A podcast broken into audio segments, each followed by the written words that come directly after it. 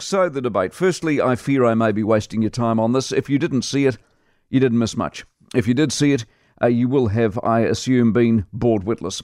If you were a Hipkins fan going in, I don't think he did anything to put you off. Luxon did well because it was his to lose. In fact, given the build up about him being new and all that sort of stuff, he did very well. He looked in command of what he was saying, but then, hype aside, let's be honest, you don't get to be the leader of a large political party by not being able to front and explain yourself. So, in that sense, I wasn't surprised.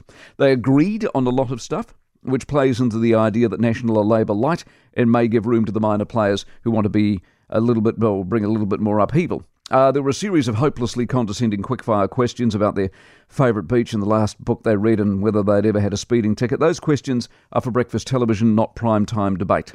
Uh, the questions from the viewers were a waste of time, smacked of tired, lazy production. There is not a question out there a moderator can't ask. We don't need to see Ken of Kaitaia.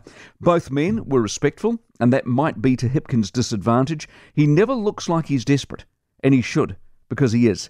He's losing this campaign and badly, and he needed to show us he cared. He never looks overexercised about anything. Nothing's brilliant, nothing's a shambles. It's just good old Chippy talking about vaping or gangs or tax or his favourite beach. Uh, if you followed this campaign, you would have learnt nothing.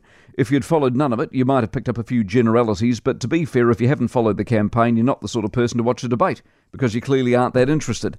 Which is why ultimately the debate failed its audience. People who watch debates know what's going on. We needed life, we needed spark, we needed passion. We got a couple of blokes holding their own, and a moderator sadly working too hard on telling us how fun it all was. In a way, my theory is this campaign's over, and has been for some time. The result is a foregone conclusion, and the debate sort of reflected that. We kind of went through the motions. No one fell on their face, and we all know what's going to happen in a couple of weeks. So, was there a winner? Yes.